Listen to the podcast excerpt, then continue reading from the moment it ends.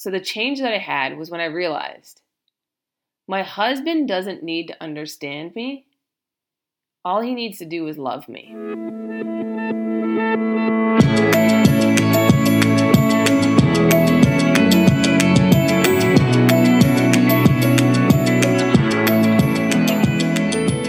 Hello, welcome back to the Jolly Good Day Show.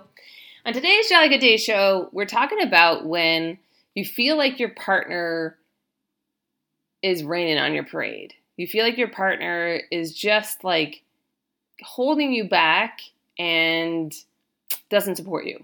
Or maybe maybe they do and they don't. You're like, okay, on one hand I know they do support me, but damn, whenever it comes to those conversations about areas I want to grow and things I want to invest in and all that kind of stuff, they just don't get it, you know?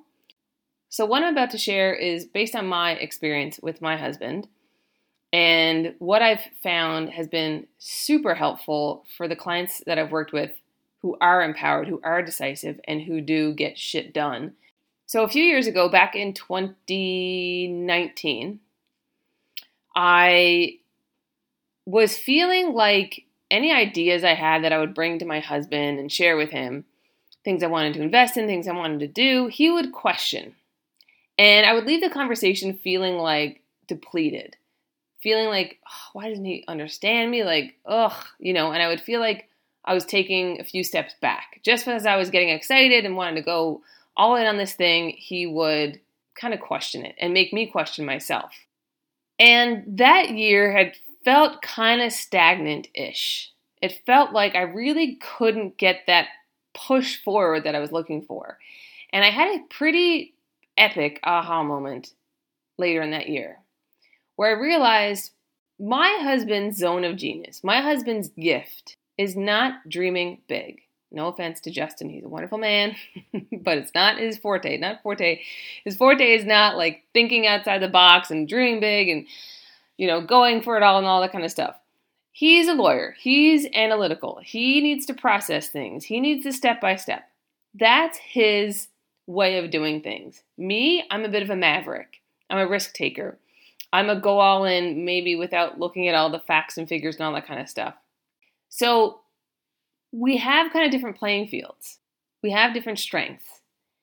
And I had this huge shift at the end of 2019 where I realized I had been giving my permission slip away to my husband.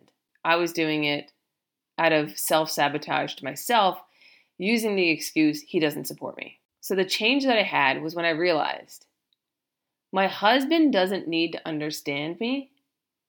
All he needs to do is love me. That's what he's there for. I don't need him to understand all the wild and wacky ideas I have, all the reasons why something might work out. I don't need him to understand it. Like I said, it's not his zone of genius. That's not his field of expertise. Is to get along the dreaming big avenue. All I need for him at the end of the, the day is to support me, is to love me, is to be there. And I need to stop looking for permission from him and instead simply look for support. So there's probably some of you out there listening where you've been falling into the same trap, where you've been falling into the same self sabotage of putting the blame on your partner. Or maybe it could be a friend or a parent or whoever it is, but it's a loved one in your life, somebody that you care about, where you're saying, they don't support me, they don't get it, they're not on board, therefore, you know, they've ruined this for me and I can't do it. No, I'm calling bullshit on that right now. And I want you to get real with yourself and own that you're not going to this person anymore looking for permission. Instead, you're just looking for support. And sometimes maybe they can't even give that to you. And that's okay. Because at the end of the day, this is your life. And sometimes the people that have the most questions about it and the least support, unfortunately, can often have the same last name as you. And that's standard across the board for most entrepreneurs out there. So you're not alone. And the question now is are you going to let that hold you back?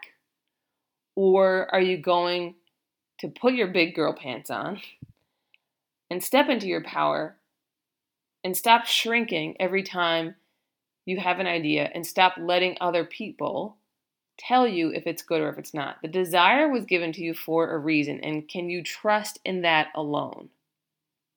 Now, I'm not saying go out there and give the middle finger to all your relatives and friends and family and say screw you and send hate emails and all that kind of stuff. No, there's a loving way to do this.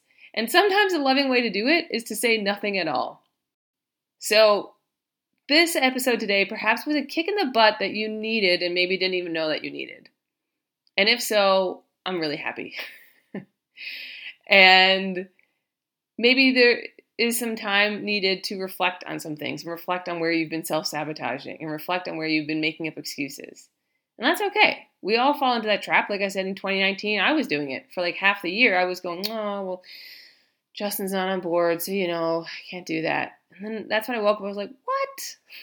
like, my business has doing um, has been doing amazing without Justin's permission all this time. Now, I want to add one more thing to this conversation, and it's something that happened to me earlier in my business journey, which was I had invested in a coach over $10,000 was one of my first investments in a coach.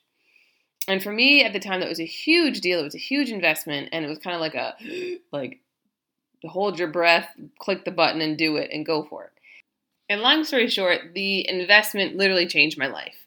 I went on within that time frame of working with that coach to make $30,000 plus and then beyond. Obviously, that kind of catapulted my business.